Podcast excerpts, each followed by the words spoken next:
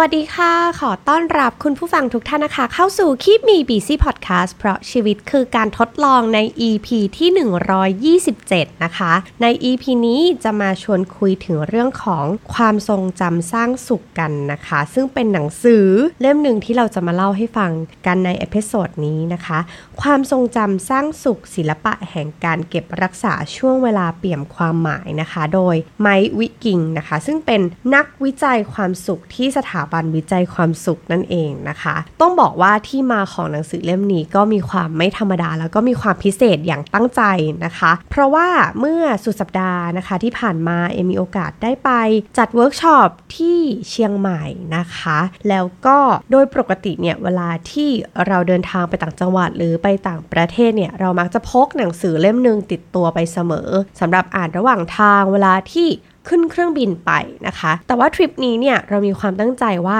เราอยากจะลองไปทริป โดยที่เราไม่เตรียมหนังสืออะไรไปเลย แต่ว่าเราจะไปซื้อหนังสือนะคะ เล่มใหม่ที่ร้านหนังสือที่ชื่อว่าร้านเล่านะคะ ในเชียงใหม่ ซึ่งมักจะเป็นสถานที่ที่เรากลับไป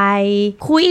ค้นหาหนังสือที่แบบบางเล่มเราก็แบบเคยอ่านตอนเด็กๆ แล้วก็ไม่ได้อ่านนานแล้วนะคะ อย่างพวกวรรณกรรมเยาวชนต่างๆ อะไรอย่างนี้เนาะเราก็เลยคิดว่าเออเนี่ยเราจะลองทำอะไรใหม่ ๆ ดูนะคะ แล้วก็หนังสือเล่มนี้เนี่ยเป็นหนังสือที่เรา ได้มาล่าสุดนะคะ เราก็รู้สึกว่าเออตอนที่เราเลือกหนังสืออะในร้านเราก็แบบตอนแรกเราก็คิดไม่ออกเลย เพราะว่าโดยปกติเวลาเราจะไปซื้ออะไรเนี่ย เรามักจะมีแพลนในหัวเสมอว่า เออ เราตั้งเป้าไปแล้วว่าเราจะซื้อหนังสือเล่มนี้ แล้วก็ตั้งใจจะไปซื้อเลย แล้วก็จะไม่อ้อยอิงอะไรในร้านหนังสือหรือว่าร้านเสื้อผ้าหรือร้านอะไรเลยนะคะ ส่วนใหญ่จะเป็นการแบบตั้งใจไปซื้อรู้อยู่แล้วว่าจะต้องจะต้องซื้ออะไร แต่ครั้งนี้ค่อนข้างจะพิเศษแล้วแล้วก็ทำให้เรารู้ว่าเออการทำอะไรแบบที่ไม่มีแบบแผนหรือว่ามีการวางแผนอะไรมากนะก็แปลกใหม่ดี แล้วก็เป็นความรู้สึกที่อาจจะไม่ค่อยคุ้นเคยเท่าไหร่นะคะ แต่ก็เป็นความทรงจำที่ดี ความทรงจำหนึ่งว่าอ๋อหนังสือเล่มนี้เนี่ยได้มาจากเชียงใหม่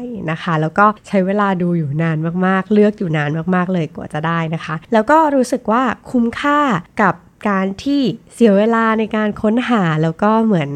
เขาเป็น soulmate นะคะ ที่ส่งมาให้ได้อ่านในช่วงนี้ แล้วก็ได้มาแบ่งปันให้คุณผู้ฟังฟังกันด้วยนะคะ จริงๆ แล้วในหนังสือเล่มนี้เนี่ยเขาก็บอกว่า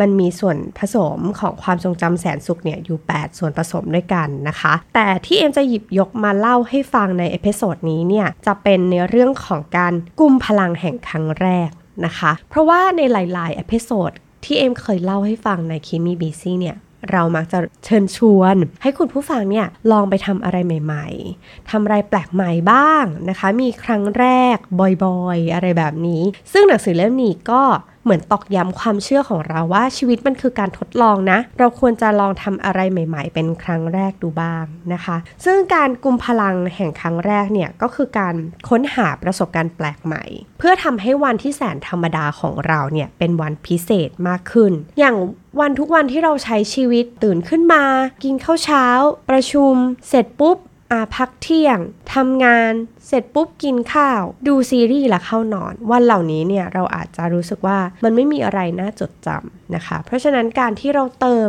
ความรู้สึกของประสบการณ์ครั้งแรก มันจะทำให้เราจดจำความรู้สึกนั้นหรือประสบการณ์นั้นเนี่ยได้ดียิ่งขึ้น แล้วมันก็สามารถที่จะสร้างความสุขของเราจากความทรงจำครั้งแรกนั้นน่ะที่เราได้ทำสิ่งนี้สิ่งนั้นเนี่ยมันจะทำให้เรารู้สึกว่า เอ้ยชีวิตเรามีความสุข มากขึ้นนะคะ อย่างเรื่องง่าย ๆ เลยเช่นว่า โดยปกติเนี่ยเราก็เดินทางไปทำงานด้วยเส้นทางนี้แหละ แต่วันนี้เราเปลี่ยนใจ เราเปลี่ยนที่จะเปลี่ยนเส้นทางลองดูซิลองเส้นทางใหม่ ๆ ถ้าเรารู้สึกว่าเฮ้ยตอนเช้ามันเสี่ยงเกินไปที่จะไปทำงานไม่ทัน ลองเปลี่ยนเส้นทางในการกลับบ้าน ด้วยเส้นทางใหม่ตอนกลับบ้านดูนะคะ วันนั้นของคุณอาจจะเป็นวันที่พิเศษก็ได้ เรายังเชื่อในพลังของการทดลอง แล้วก็พลังแห่งครั้งแรกอยู่นะคะ ก็เลยรู้สึกว่าประทับใจหนังสือเล่มนี้มากเพราะว่ามันค่อนข้างจะตอกย้ำในความเชื่อของเราว่าเฮ้ยชีวิตมันคือการทดลอง เพราะฉะนั้นอะเราควรจะต้องทำอะไรใหม่ ๆ บ้างนะคะ ในชีวิตอย่างเช่นว่าในหนังสือเนี่ยเขาก็บอกว่าเราควรจะไปเยือนสถานที่แปลกใหม่ ให้ได้ปีละครั้งนะคะ พอเราพูดถึงสถานที่แปลกใหม่ให้ได้ปีละครั้งเนี่ยคุณผู้ฟังอาจจะนึกถึงการไปเที่ยวต่างประเทศ ไปเที่ยวต่างแดน หรือจริงๆ แล้วเนี่ยมันก็บางประเทศในที่เราอยากไปในช่วงนี้มันก็อาจจะยังไม่เปิดให้เราไปนะคะ มันอาจจะเป็นเรื่องง่าย ๆ อย่างเช่นว่า การไปสวนสาธารณะใกล้ๆบ้านเผลอๆเนี่ยคุณผู้ฟังอาจจะไม่รู้เลยก็ได้นะคะว่า เฮ้ย แถวบ้านฉันอะมันมีสวนสาธารณะ ซ่อนตัวอยู่ไม่ใกล้ไม่ไกลจากบ้านนี่แหละ โดยที่ตัวเราก็ไม่รู้นะคะ นั่นอาจจะเป็นการค้นพบครั้งแรกของคุณผู้ฟังก็เป็นได้ เพราะฉะนั้นไม่ว่าการจะวางแผนเที่ยวนะคะ ในสถานที่ใหม่ ๆ ใกล้ๆความระยะทางไม่ใช่เรื่อง สำคัญหรือจำเป็นเลย เพียงแต่ว่าเรามีความตั้งใจที่อยากจะ explore เนาะสถานที่ใหม่ ๆ เพราะว่าการที่เราไปในสถานที่ใหม่ๆอะเรามักจะตื่นตาตื่นใจ แล้วเราก็รู้สึกว่าเฮ้ยทุกอย่างมันเป็นเรื่องใหม่หมดเลย แล้วเหมือนสมองของเรามันได้เปิดรับอะไรใหม่ๆ เช่น เส้นทางนี้เราไม่เคยไปหรือว่า เราต้องตัดสินใจว่าเอ้ยจริง ๆ แล้วเราจะต้องไปทางซ้ายหรือเราต้องไปทางขวา หรือว่าจริง ๆ แล้วเราควรจะเดินไปในเส้นทางไหน กันแน่นะคะ ซึ่งมันแตกต่างจากสถานที่ที่เราคุ้นเคยก็คือว่าแทบจะออโต้พายロได้เลยเนาะว่า ร้านนี้อยู่ตรงนี้ จุดที่เราจะไป หรือจุดที่เราเดินผ่านมันจะมีอะไร เราก็รู้สึกว่ามันไม่ได้แปลกใหม่อะไรแล้ว แต่พอเราพาตัวเองไปยังสถานที่ใหม่ ๆ เป็นครั้งแรกเนี่ยเรามักจะสังเกตสังกา แล้วก็ใช้เวลาให้เวลากับสิ่งที่อยู่รอบๆตัวเรามากๆ มากกว่าสถานที่ที่เราเคยไปมาแล้วนะคะ ซึ่งเขาก็บอกว่าจากการวิจัยนะเขาก็พบหลักฐานว่า พลังแห่งวันพิเศษแล้วก็ประสบการณ์แปลกใหม่เนี่ยคิดเป็น 5%ของความทรงทรงจำแสนสุขที่เราแบบเก็บรวบรวมเอาไว้ มันเกี่ยวข้องกับความเป็นครั้งแรกอย่างชัดเจนนะคะ ให้คุณผู้ฟังลองคิดดูว่า เวลาที่เราทำอะไรครั้งแรกเนี่ย เรามักจะจำมันได้ดี เช่น การไปเดทกับแฟนครั้งแรก การจับมือแฟนเป็นครั้งแรก หรือว่าจูบครั้งแรก หรือว่าเราเคยไปดูหนังกับคุณพ่อคุณแม่เป็นครั้งแรกนะคะ ทุกวันนี้เนี่ยเอมยังมีความทรงจำการไปดูหนังครั้งแรกกับคุณแม่แล้วก็น้องชายได้เป็นอย่างดีนะคะจำได้ว่าไปดูหนังการ์ตูนเรื่องอลาดิน แล้วก็สมัยนั้นเนี่ย เออเข้าใจว่าคุณแม่น่าจะไม่ได้จองโต๊ะล่วงหน้าหรืออะไรแบบนี้ เราก็เลยต้องนั่งเก้าอี้เสริม ซึ่งเป็นคล้ายๆ กับเก้าอี้กินข้าวตามร้านสตรีทฟู้ดนะคะ เราก็มีความรู้สึกเออแปลกใหม่ดี คือครั้งแรกของเราเราไม่ได้นั่งที่นั่งสบายๆด้วยซ้ำนะคะ เป็นเก้าอี้พลาสติกที่แบบเขาเสริมเข้ามา แต่เราก็ยังจดจำความรู้สึกนี้ได้ว่าเราอะเออไปกับคุณแม่แล้วก็ไปกับน้องชายนะคะ ซึ่งหมายความว่าถ้าเรามีประสบการณ์ครั้งแรกอะ ที่น่าจดจำอย่างเช่นการไปดูหนังครั้งแรกกับครอบครัวเนี่ยนะคะ เราก็จะสามารถสร้างความสุขให้กับตัวเองได้มากขึ้น เรื่อยๆเนาะคือเหมือนพอเรามีประสบการณ์ครั้งแรกบ่อยๆ เราก็จะรู้สึกว่าเฮ้ยชีวิตของเรามันมีความทรงจำที่น่าจดจำมากมาย ซึ่งจริง ๆ แล้วบางความทรงจำ ไม่จำเป็นต้องใช้เงินทองมากมายนะคะ แค่เราพาตัวเองออกไปทำอะไรบางอย่างเป็นครั้งแรก คุณอาจจะลองเป็นจิตอาสาเป็นวอลันเทียทำอะไรครั้งแรกให้กับสังคม มันก็อาจจะทำให้คุณได้ค้นพบอะไรบางอย่างที่ตัวคุณเองก็ไม่เคยคิดว่าจะได้พบเจอนะคะ แล้วก็ในหนังสือเนี่ยเขาก็บอกว่าประสบการณ์แปลกใหม่หรือว่าความน่าจดจำบางครั้งเนี่ยก็มาในรูปแบบของอาหารนะคะ คืออันนี้เป็นสิ่งที่เอ็มทดลองกับตัวเองมาในช่วง2อสเดือนที่ผ่านมานะคะ นั่นก็คือเราก็เป็นสายชอบกินอาหารต่างๆ อยู่แล้ว แล้วก็ชอบลองอาหารแปลกใหม่นะคะ เรารู้สึกว่าเสาร์อาทิตย์ของเราเนี่ยมันมีความหมายมากๆ เราอยากจะทำงานให้เสร็จนะคะ แล้วก็จะได้มีเวลา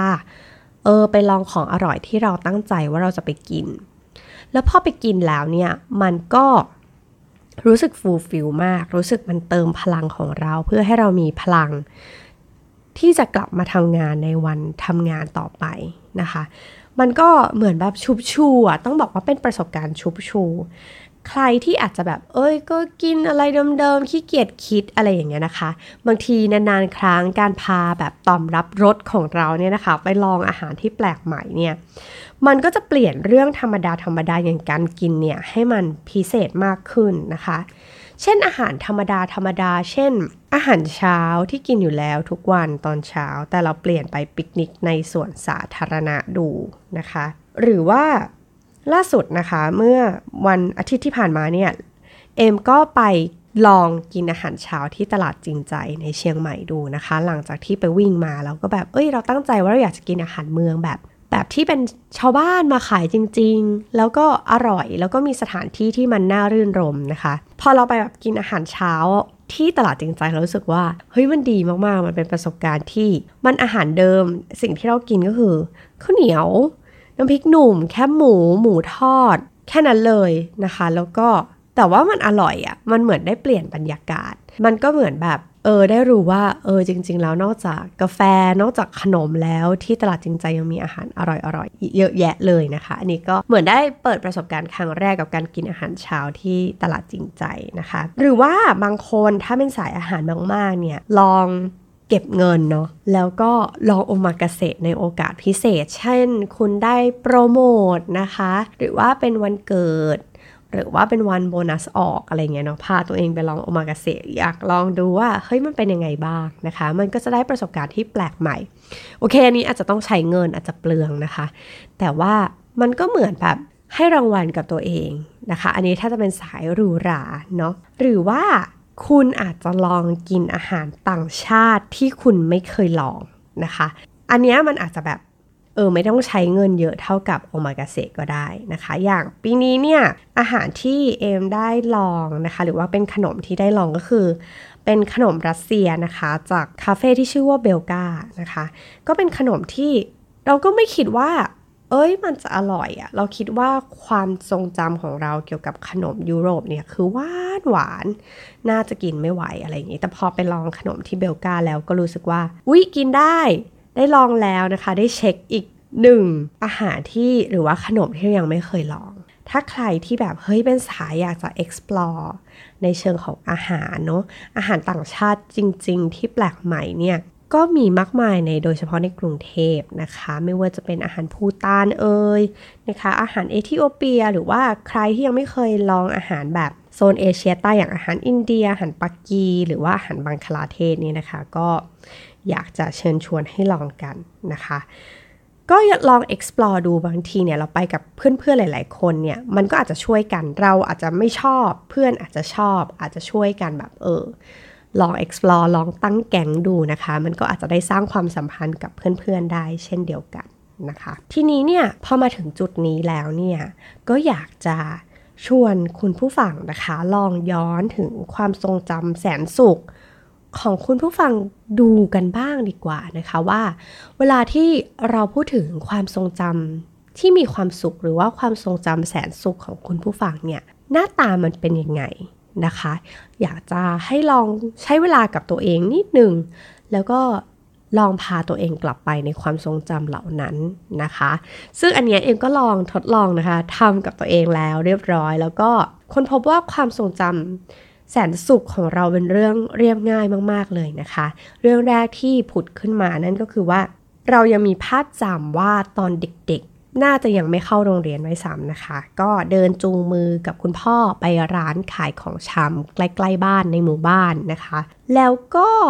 จูงมือคุณพ่อไปแล้วก็ชี้รองเท้าแตะคู่หนึ่งซึ่งจำได้ว่าเป็นลาย Popeye กับ Olive นะคะ คนที่เกิดในช่วงเวลาเดียวกันเนี่ย ต้องบอกว่า Popeye กับ Olive เนี่ยเป็นการ์ตูนที่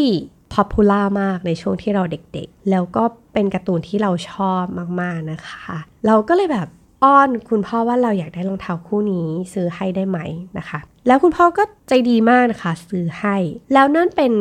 ครั้งแรกที่เราได้ใส่รองเท้าคีบแบบคีบ ไม่ใช่รองเท้าแบบสวมนะคะรองเท้าคีบ ครั้งแรกด้วยลายป๊อปอายกับโอลิฟเราก็เลยรู้สึกว่าเฮ้ยเนี่ย มันเป็นที่มาของเราชอบใส่รองเท้าแตะคีบมากกว่า แล้วก็รู้สึกว่ามันรีเลทกับความทรงจำครั้งแรก ความทรงจำแสนสุขที่เราจำได้กับคุณพ่อนั่นเองนะคะ อันนี้ก็เป็นความทรงจำหนึ่งที่อยู่ดีก็ผุดขึ้นมาตอนที่เราถามตัวเองว่า ความทรงจำแสนสุขของเราที่เราจำได้เนี่ยมีอะไรนะคะ เรื่องนี้ก็เป็นเรื่องหนึ่ง กับอีกอันนึงถ้าให้เกี่ยวข้องกับรูปรสกลิ่นเสียง สิ่งที่เราจำได้คืออาหารสิ่งหนึ่งที่เราค้นพบว่าโอ้ยมันอร่อยมาก ๆ เลยนะคะ ตอนเด็กๆ นั่นก็คือบะหมี่เหลืองค่ะ คนที่นำพาเราเข้าวงการบะหมี่เหลือง คนแรกก็คือคุณแม่ เนื่องจากว่าเอมเป็นคนชอบกินบะหมี่กึ่งสำเร็จรูปมากนะคะ ตอนเด็กๆแล้วก็คอยแอบกินเสมอๆ ทีนี้ตอนนั้นไปกินร้านก๋วยเตี๋ยวกันแล้วเราก็บอกว่าคุณแม่ก็ถามว่าเฮ้ยอยากกินอะไร เราจำได้ว่าเราตอบว่าเราอยากกินบะหมี่กึ่งมาม่านะคะเราอยากกินมาม่าคุณแม่บอกเฮ้ยมันมีอะไรที่อร่อยกว่ามาม่านะลองชิมอันนี้สิรสเหมือนกันเลยลูก เหมือนแล้วเผลอๆอร่อยกว่าด้วยซ้ำนะคะ นั่นเป็นครั้งแรกที่เราได้ลิมลองบะหมี่เหลืองนะคะ แล้วก็แบบเฮ้ยจริงด้วยอร่อยอะ่ะมันมีรสชาติสำหรับเด็กๆ แบบบะหมี่เหลืองมันมีรสชาติ มันมีรสชาติไข่มันมีรสชาติเค็มๆในตัวบะหมี่นะคะ หลังจากนั้นอะ่ะเราก็รู้สึกว่าการกินบะหมี่เหลืองของเรามันเป็นเรื่องปกติคือถ้าให้เราเลือกระหว่างเส้นก๋วยเตี๋ยวต่างๆ จน ปัจจุบันเนี้ยเราบะหมี่เหลืองก็มาจะเป็นช้อยสักแรกที่เราเลือกนะคะ เพราะเรารู้สึกว่าเรามีความทรงจำที่ดี แล้วก็มั่นใจว่ามันอร่อยแน่ๆ แบบนี้นะคะ อันนี้ก็เป็นยกตัวอย่างเนาะในเรื่องประสบการณ์ส่วนตัวของเอมเองของคุณผู้ฟังก็อาจจะแตกต่างกันไปนะคะ แล้วก็ถ้าให้นึกถึงความทรงจำสร้างสุขที่เกิดขึ้นจากประสบการณ์ครั้งแรกและเกิดขึ้นล่าสุดในปีนี้นะคะ นั่นก็คือการออกไปวิ่งในสวนสาธารณะ อย่างที่เคยเล่าให้ฟังนะคะ บ่อยครั้งมากว่าจริง ๆ แล้วปกติเป็นคนออกกำลังกายที่บ้าน แล้วก็ไม่ค่อยชอบออกไป เจอคนเยอะๆไม่ค่อยชอบออกไปแบบยิมหรืออะไรนะคะ แต่การพาตัวเองออกไปวิ่งในสวนสาธารณะเป็นการเปิดประสบการณ์ครั้งแรก และส่วนรถไฟก็สร้างความประทับใจให้กับเราแม้ว่าที่จอดรถจะจอดยาก สักนิดหนึ่งนะคะ แต่ว่าพอไปวิ่งแล้วอะบรรยากาศมันไม่เหมือนเดิมเลย เอมก็เป็นการไปวิ่งที่ไม่ได้เปิดเพลงฟังเลยนะคะ เป็นการวิ่งแล้วก็ค่อยๆชมบรรยากาศไปด้วย ฟังเสียงกระรอก ฟังเสียงนก ฟังเสียงน้ำฟังเสียงคน ฟังเสียงพูดคุย แทนการฟังเพลงนะคะ ก็รู้สึกว่าเออมันเป็นประสบการณ์แปลกใหม่ที่ เราแทบไม่เคยเปิดโอกาสให้ตัวเองได้ลองเลย แล้วล่าสุดนะคะ เมื่อวันอาทิตย์ที่ผ่านมาเนี่ย อันนี้ก็เป็นประสบการณ์สร้างสุขที่แท้ทรูเลยนะคะ เพราะว่าเป็นการไปวิ่งที่อ่างแก้วนะคะ มหาวิทยาลัยเชียงใหม่เป็นครั้งแรก ก็ตอนก่อนที่จะไปเนี่ยก็ลุ้นมากๆ เพราะว่ากลัวฝนจะตก เพราะว่าเชียงใหม่เนี่ยฝนตกหนักทุกวันเลยนะคะ เราก็ลุ้นมากว่าเออตอนเช้าวันนั้นเนี่ยฝนจะตกหรือเปล่า และสุดท้ายเราก็ได้ไปวิ่งนะคะ ที่อ่างแก้วแล้วรู้สึกว่ามันมีความสุขมากเลยนะคะและตลอดทางที่วิ่ง เพราะว่ามันเป็นวิวที่แปลกใหม่ มันเป็นอ่างเก็บน้ำมันมีสีเขียว ในระหว่างที่ทางที่เราวิ่งอะ่ะเราได้เห็นนกยูงนะคะ ที่เขาไม่ได้ถูกเลี้ยงเนาะเขามาตามธรรมชาติ แล้วก็วิ่งผ่านยีราฟนะคะ โดยบังเอิญที่เพราะว่าเราก็เพิ่งรู้ว่าอ่างแก้วนั้นอยู่ติดกับสวนสัตว์เชียงใหม่นะคะ แล้วก็เราก็สามารถมองเห็นยีราฟได้จากมุม ที่เราวิ่ง แล้วก็ได้ explore ในจุดใหม่ๆ ที่เราไม่เคยเห็นในมหาวิทยาลัยเชียงใหม่เลย แล้วก็เป็นมุมที่แบบโอ้มันเขียวขจี แล้วก็มีหมอกตอนเช้าอะไรอย่างเงี้ยนะคะ เป็นแบบเป็นสิ่งที่ Amazing มาก ว้าวมากนะคะ แล้วก็รู้สึกว่าเป็นความทรงจำแสนสุขที่น่าจะจดจำได้อีกนาน แล้วก็อยากจะกลับไปวิ่งที่อ่างแก้วบ่อยๆ ถ้ามีโอกาสนะคะ อันนี้ก็เป็นประสบการณ์ที่เฮ้ยจริง ๆ เราไม่ต้องใช้เงินเลยนะ เป็นแค่เราต้องพยายามพาตัวเองตื่นตอนเช้าไปลองวิ่งดูนะคะ อันนี้ก็คุณผู้ฟังก็อาจจะลองว่าเฮ้ยใน 3 เดือนนะคะ ที่เหลือของปีนี้เนี่ยมาทดลองทำอะไรที่แปลกใหม่ อาจจะไม่ต้องใช้เงินอะไรมากมาย แต่ว่าเป็นสิ่งที่เราอยากจะทดลองทำนะคะ ก็น่าจะเป็นสิ่งที่ดีเช่นเดียวกัน ทีนี้เนี่ย เขาบอกว่าเวลาที่เราจำความทรงจำต่างๆ ได้เนี่ยเราจำได้ตามธรรมชาติ ซึ่งการจำได้ตามธรรมชาติเนี่ยมันเกิดจากการเชื่อมโยงรายละเอียดที่อยู่ในความทรงจำนะคะ ซึ่งมันความทรงจำนั้นจะกลับมาซ้ำๆหรือว่าเฮ้ยมันมีเครื่องมือที่เป็นเครื่องกระตุ้นให้เรานึกย้อนถึงความทรงจำนั้นๆ ถ้าเราอยากจะจดจำความทรงจำนั้นๆ ได้เนี่ย หรือว่าจำได้บ่อยๆ หรือว่ากลับไปเยือนความทรงจำแสนสุขนั้นบ่อยๆ นะคะ เราอาจจะต้องลองจำบริบทของเหตุการณ์นั้นๆ หรือความทรงจำนั้นๆ ผ่านรูปรสกลิ่นเสียงค่ะ เช่นว่าถ้าความทรงจำของคุณผู้ฟังที่เรารู้สึกว่าเฮ้ยความทรงจำเนี้ยมันสร้างความสุขมากๆเลย กลิ่นก็อาจจะมาเป็นตัวช่วยให้เรารู้สึกว่าถ้าเราได้กลิ่นนี้เนี่ยมันจะ remind เราให้กลับไปเจอความทรงจำแสนสุขนั้น เช่น เราชอบกลิ่นแป้งของพิซซ่ามาก ๆ เลยเวลาที่ได้ดมแล้วเราอาจจะมีความสุขมาก ๆ เราอาจจะนึกถึงตอนที่เราไปเที่ยวที่อิตาลีอะไรแบบนี้ หรือว่าการที่เราได้กลิ่นเนยในขนมอบหรือว่ากลิ่นขนมปังอบใหม่ ๆ เนี่ย มันทำให้เรานึกถึงขนมอบของคุณแม่ ตอนเด็กๆ ที่คุณแม่อบขนมให้เรากินนะคะทำให้เราเนี่ย กลับไปสู่ความทรงจำแสนสุขได้บ่อยๆแล้วก็จะรู้สึกว่าเฮ้ยชีวิตฉันจริง ๆ มันมันมีความสุขเหมือนกันนะเวลาที่เราย้อนกลับไปถึงความทรงจำที่เรารู้สึกดี ๆ ด้วย หรือว่าเคยไหมคะที่เวลาที่เราไปพักในโรงแรม แล้วเขามีกลิ่นที่แบบเรารู้สึกชอบจังเลย แล้วจะจดจำโรงแรมนี้ได้ดีขึ้น เรารู้สึกว่าเฮ้ยการได้กลิ่นนี้เนี่ย มันทำให้เรานึกถึงโรงแรมนี้ นึกถึงความรู้สึกเออรีแลกซ์ได้ผ่อนคลายได้ได้พักผ่อนจริง ๆ เวลาที่เราได้นึกได้กลิ่น คล้ายๆประมาณนี้นะคะ มันก็จะทำให้เราย้อนกลับไปในโรงแรมที่เรารู้สึกประทับใจ หรือว่าเป็นทริปที่เรารู้สึกว่ามันอยู่ในความทรงจำจากการที่เราได้พักโรงแรมนี้นะคะ อันนี้ก็เป็นตัวอย่างเบื้องต้น แล้วถ้าคุณผู้ฟังเป็นสาย ฟังเพลงชอบเพลงเนี่ยบางทีเวลาที่เรารู้สึกว่าเรามีความทรงจำที่ดี แล้วอยากจะจดจำมันได้ คุณผู้ฟังอาจจะลองใส่เพลงให้กับความทรงจำนั้นๆ หรือเหตุการณ์นั้นๆดูนะคะ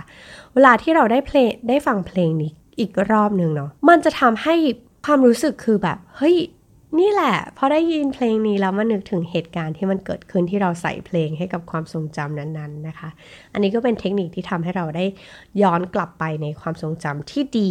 ของเราบ่อยๆนะคะ หรือว่าถ้าคุณเป็นสายแบบสายเชฟ คุณอาจจะแบบเออ เราเคยไปทริปนี้นะ กับเพื่อนที่อังกฤษแล้วเราก็ได้ทำอาหารเมนูเนี้ยจากการ random มากๆ แบบเออมีอะไรในซูเปอร์ที่ลดราคาแล้วก็เอามาทำ กับข้าวกินกันกับเพื่อนแล้วก็เป็นเมนูที่เราสร้างสรรค์ด้วยกัน มันก็จะทำให้เรานึกย้อนถึงเหตุการณ์นั้นๆ แล้วก็ความสัมพันธ์กับเพื่อนที่ช่วงนั้นเฮ้ยมันมีความสุข แล้วก็ได้สร้างสรรค์เมนูที่รู้กันแค่สองคนอะไรแบบนี้นะคะ หรือว่าถ้าแบบเอ้ยนึกไม่ออกเลยว่า เรามีความทรงจำอะไรที่มันเป็นแบบสร้างสุขแสนสุขของเราบ้าง การกลับไปเยือนในสถานที่ที่มันปลุกความทรงจำดีๆ ของเรา ก็อาจจะเป็นอีกช้อยส์หนึ่งที่น่าสนใจนะคะ เช่น กลับไปโรงเรียนเก่า หรือว่ากลับไปในมหาวิทยาลัยที่เราไม่ได้ไปมานานแล้วนะคะ การกลับไปนั่งโต๊ะกรุ๊ปเนาะหรือว่าการกลับไปทานอาหารที่เราเคยกินบ่อยๆ ตอนสมัยเป็นนักเรียนหรือว่าเป็นนิสิตนักศึกษา เออแล้วพอกลับไปกินมันก็อาจจะไม่ได้อร่อยเหมือนเดิม แต่ว่ามันทำให้เราย้อนนึกถึงในช่วงเวลาที่เราเป็นนักเรียนหรือว่านักศึกษาที่แบบไม่ต้องคิดอะไรมากมายอะ่ะเออแบบเออพะวงแค่เรื่องสอบ พอสอบเสร็จก็ไปกินของอร่อยที่ร้านนี้กับเพื่อนอะไรแบบนี้นะคะ อันนี้ก็น่าจะช่วยปลุกความทรงจำที่ดีๆ ให้กลับมา แล้วมันก็จะสร้างความสุข ให้กับเราแล้วก็ทำให้เรารู้สึกว่าเฮ้ยชีวิตที่ผ่านมาเราใช้ชีวิตที่ได้ดี จริง ๆ แล้วเรามีความสุขนะในช่วงเวลาที่ผ่านมานะคะ หรือว่าล่าสุดนะคะเพิ่งคุยกับแฟนไปว่าจริง ๆ แล้วสถานที่ที่เรารู้สึกมีความสุขมาก ๆ เลยนะคะ นั่นก็คือการไปเรียนหนังสือที่ลอนดอนนะคะเอ็มจำได้ว่ามีวันหนึ่งซึ่งเป็นวันธรรมดามากๆเป็นวันที่เราต้องไปเรียนหนังสือ เราก็เดินออกมาจาก ทูบนะคะ หรือว่ารถไฟใต้ดินเนาะแล้วก็ระหว่างทางที่ไปเรียนนะคะที่ King's College เนี่ยระหว่างทางอะมันเหมือนฝันเลยเพราะว่าสถาปัตยกรรมผู้คนอะไรต่างๆ มันเหมือนแบบเราต้องหยิกตัวเองหยิกตัวเองจริง ๆ ว่า นี่เราฝันไปหรือเปล่า หรือว่าจริง ๆ นี่คือแบบ เรื่องที่เกิดขึ้นจริงที่เฮ้ยเราได้มาเรียนที่นี่ เราได้มาอังกฤษจริง ๆ หรือเปล่านะคะ ซึ่งความทรงจำเนี้ยมันย้อนกลับมา เพราะว่าช่วงนี้เนี่ยเราก็ตามข่าวนะคะของ Queen Elizabeth นะคะ เราก็เลยทำให้เรานึกถึงความที่เออสมัยเราไปเรียนที่ลอนดอนที่อังกฤษ แล้วก็เออมีความทรงจำหลายอย่างผุดขึ้นมาไม่ว่าจะเป็น Windsor Castle หรือว่าเป็นที่ Westminster Abbey อะไรแบบนี้นะคะ ก็ทำให้เรามีความแบบทรงจำต่างๆผุดขึ้นมามากมาย โดยเฉพาะเกี่ยวกับเรื่องของอังกฤษนะคะ แบบนี้นะคะก็ ถ้ามีโอกาสกลับไปเยือนได้ก็อยากจะกลับไปเยือนอะไรแบบนี้นะคะ หรือว่าถ้าคุณผู้ฟังเนาะเป็นสายแบบเขียนบันทึกอยู่แล้ว เขียนไดอารี่อยู่แล้ว เราอาจจะลองเพิ่มการเขียนถึงความรู้สึกจากประสาทสัมผัสต่างๆ เช่น ในเหตุการณ์นี้เนี่ยตอนที่ระหว่างที่เราเดินในถนนในลอนดอนเนี่ยเราได้ กลิ่น กลิ่นแบบขนมปังอบ เป็นกลิ่นพานินี่ที่เราคุ้นเคยแบบหอมมาก แล้วก็กลิ่นกาแฟร้อนที่แบบเดินผ่านระหว่างทาง เราได้พบปะ ผู้คนหน้าตาประมาณนี้ แล้วก็จำได้ว่าต้องเบียดเสียดกันในแบบรถไฟใต้ดิน อะไรแบบนี้นะคะ มันก็จะทำให้เราจำความรู้สึกนั้นได้ดีขึ้น แม่นยำขึ้นแล้วก็เวลาที่เรากลับมาอ่านไดอารี่ของเราเนี่ย มันจะทำให้นึกย้อนในรายละเอียดของความทรงจำนั้นได้ดีมากขึ้นนะคะ จริงๆแล้วเนี่ยเอ็มต้องบอกว่าทุกคนล้วนมีความทรงจำที่ มีความสุขสร้างสุขแต่หลายครั้งที่เราหลงลืมไปนะคะ episode นี้เนี่ยก็แค่อยากจะจูงมือคุณผู้ฟังนะคะ ลองย้อนกลับไปถึงความทรงจำที่สร้างความสุขให้กับเรา แล้วก็อย่าลืมที่จะสร้างประสบการณ์แสนสุขของเราในปัจจุบันแล้วก็ในอนาคต ถ้าเรามีโอกาส เริ่มจากเรื่องง่าย ๆ เช่น ครั้งแรกกับอะไรบางอย่าง นะคะ กับสิ่งที่เราอยากทำกับสถานที่ใหม่ ๆ ที่เราอยากไป ไปกับคนที่เรารักหรือทดลองไปกับคนใหม่ ๆ ที่เรายังไม่เคยไปด้วยกัน สิ่งเหล่านี้ก็จะทำให้เรารู้สึกว่าเฮ้ยชีวิตเรามันมีคุณค่า จริง ๆ แล้วชีวิตที่ผ่านมาหรือแม้กระทั่งปัจจุบันหรือว่าในอนาคตของเรามันมีความสุขได้จริง ๆ เพราะว่าความสุขเป็นสิ่งที่เราสร้างขึ้นเองได้ จริง ๆ ทุกอย่างเกิดขึ้น เริ่มจากตัวเรานั่นเองนะคะ ก็ episode นี้ก็หวังว่าคุณผู้ฟังจะชอบกันนะคะ แล้วก็น่าจะมีความสุขก็อยากจะให้คุณผู้ฟังได้ใช้เวลาลองย้อนกลับไปถึงความทรงจำแสนสุขของตัวเอง หรือว่าการวางแผนว่าฉันอยากจะมีครั้งแรกกับอะไรใน 3 เดือนที่เหลือของปีนี้กันดู